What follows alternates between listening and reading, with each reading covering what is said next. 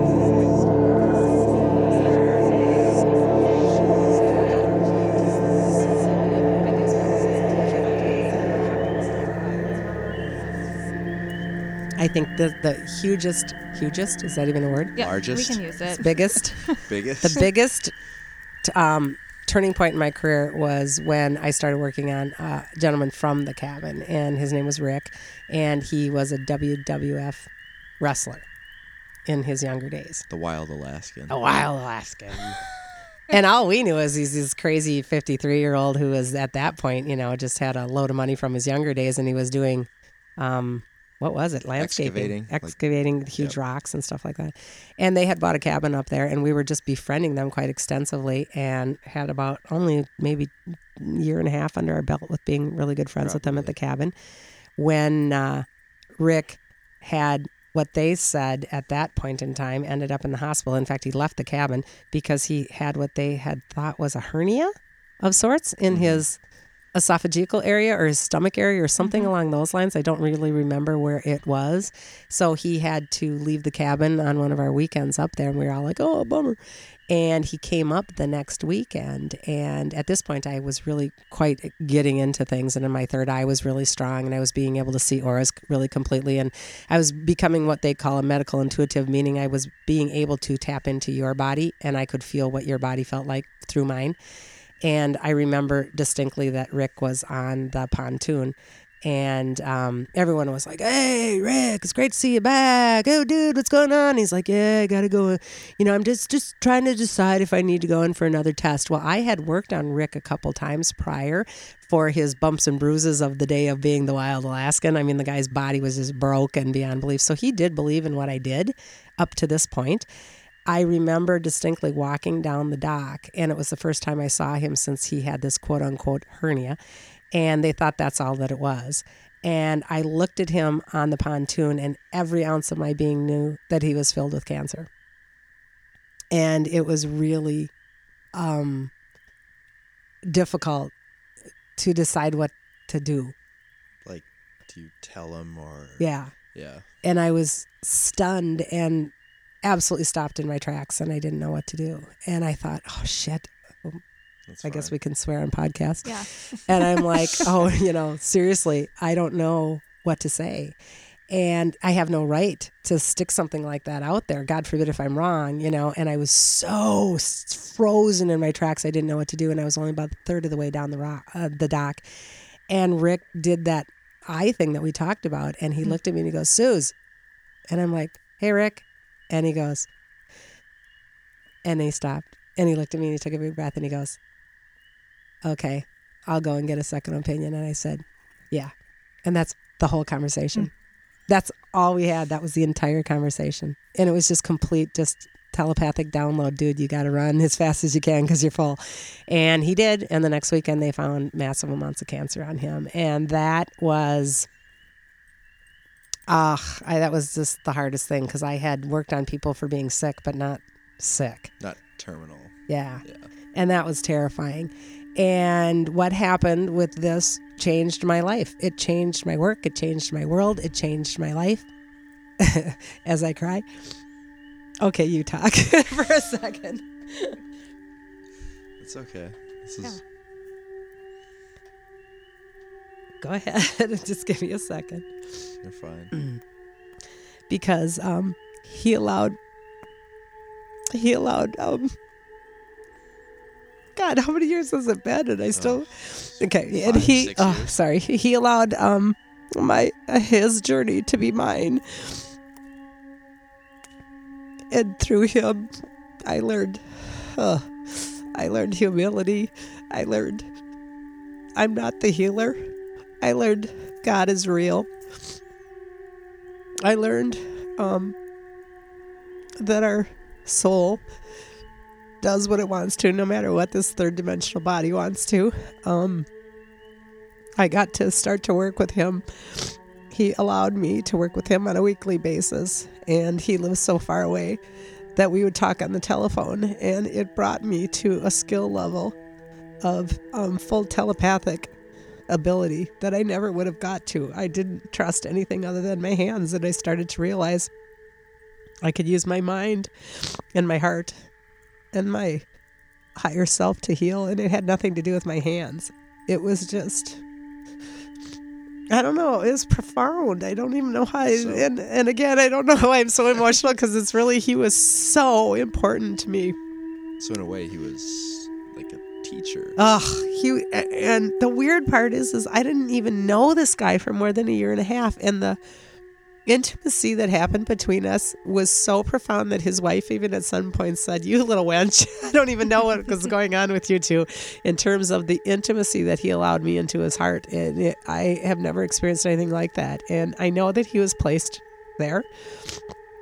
I know that he was the teacher. I know that um, I was fully the student, and at the same time, he was the student. I, I had his family doing full blown meetings to understand chakras and, and what the consciousness was on why Rick was sick, and understanding that he brought this sickness on himself. And it allowed me to become the teacher, which now I do.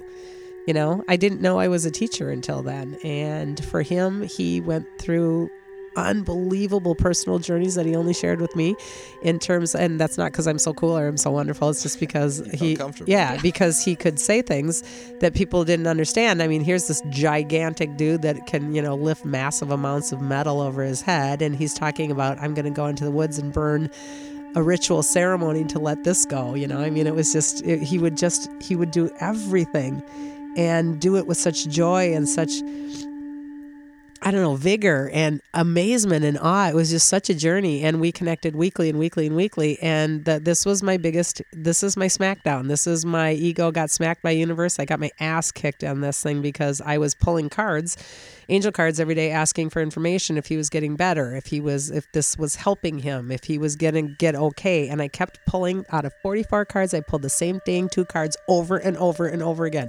And they were miracle healing and problem resolved. And I swear to God, I pulled those same two cards a hundred times, and I kept thinking, "Oh my God, oh my God, this is so great, this is so great." I'm gonna save them. I'm gonna save them. And I will never forget the day. I remember it vividly. I was pulling, um, going around that curve right in front of downtown Minneapolis on 35. Uh, Yep. Not Minneapolis, um, St. Paul, on the curve right to go to 35E, right by the hospital and everything.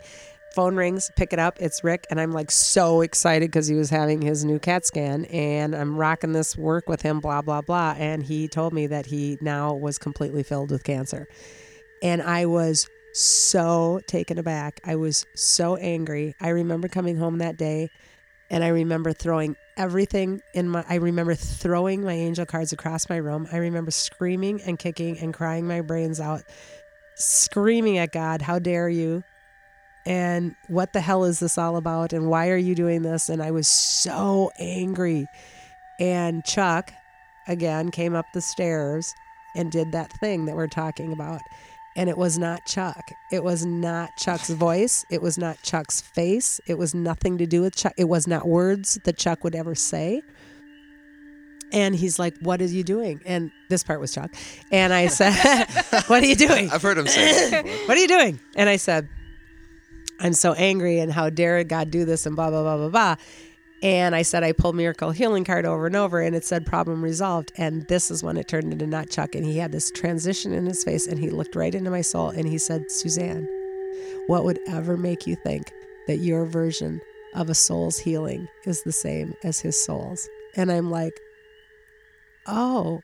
And then I'm like, oh, you mean this isn't all about me? Smack. And that was my universal kick in the mm. ass that I have carried with me.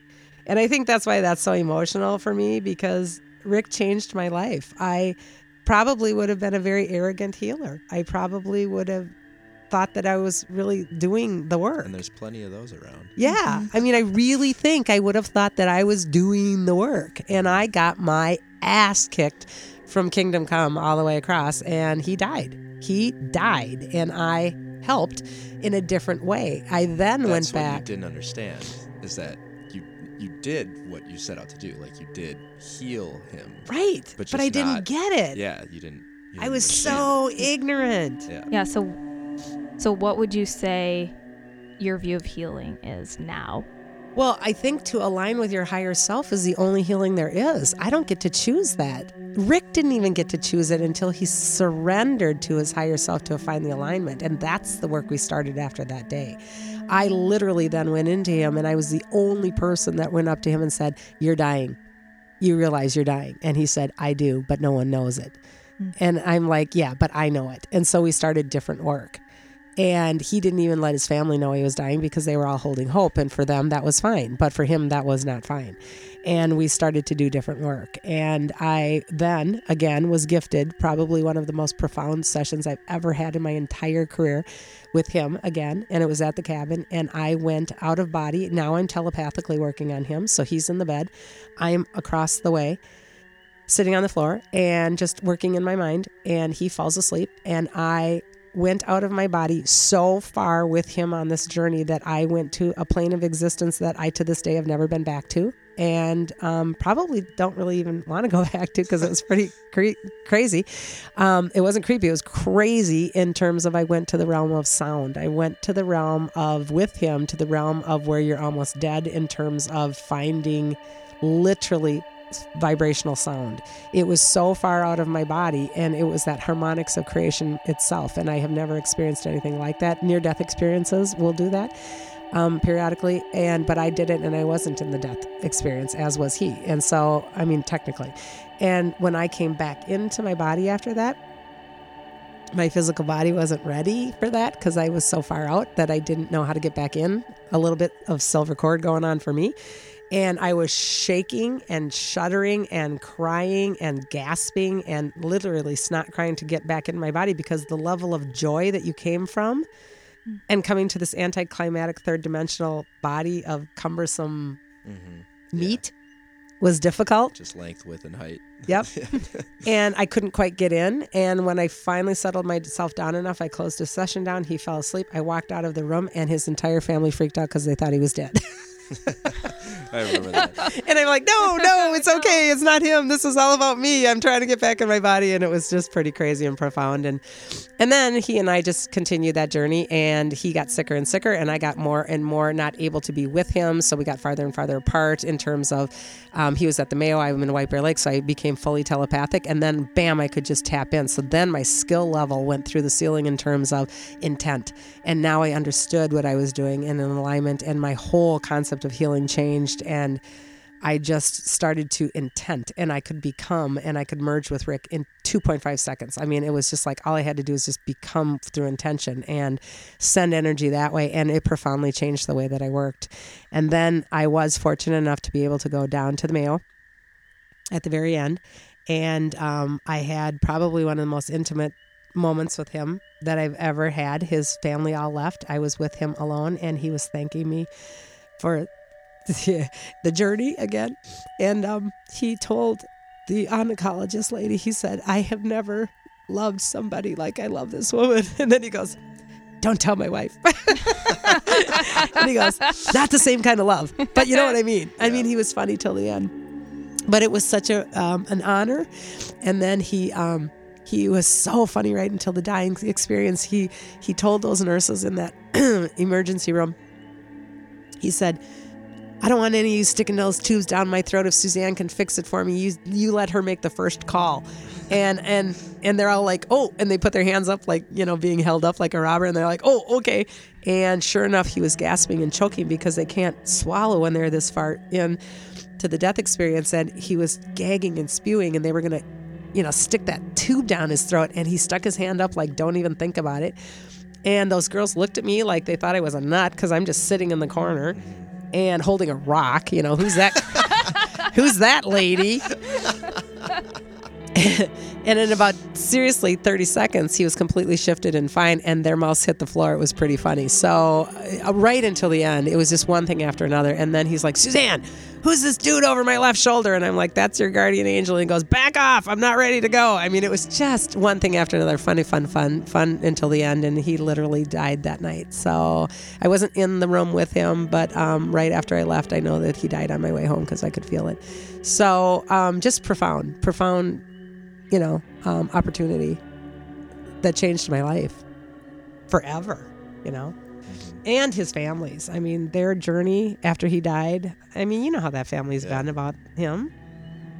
I mean, the acceptance of death. Mm-hmm. Mm. Crazy. And, you know, and to this day, he comes in my room and dinks with my equipment and he'll turn my radio on and off just to prove he's there, you know.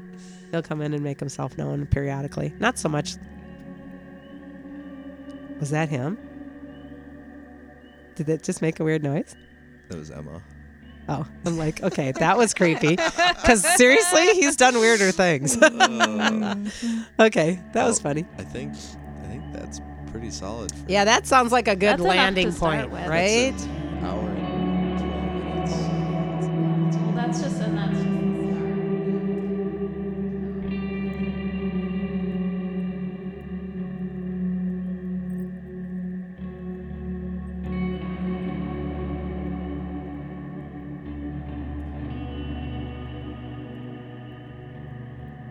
We thought that this episode would be a good time to thank all of our friends and family for supporting us as we do Strange Transmissions. It's a labor of love, and you guys really have our backs, and we appreciate it. So thank you. I'd also like to thank my wife, Emma Worthley, and our dog Scrappy for getting the audio of our family cabin up near Grand Rapids, Minnesota.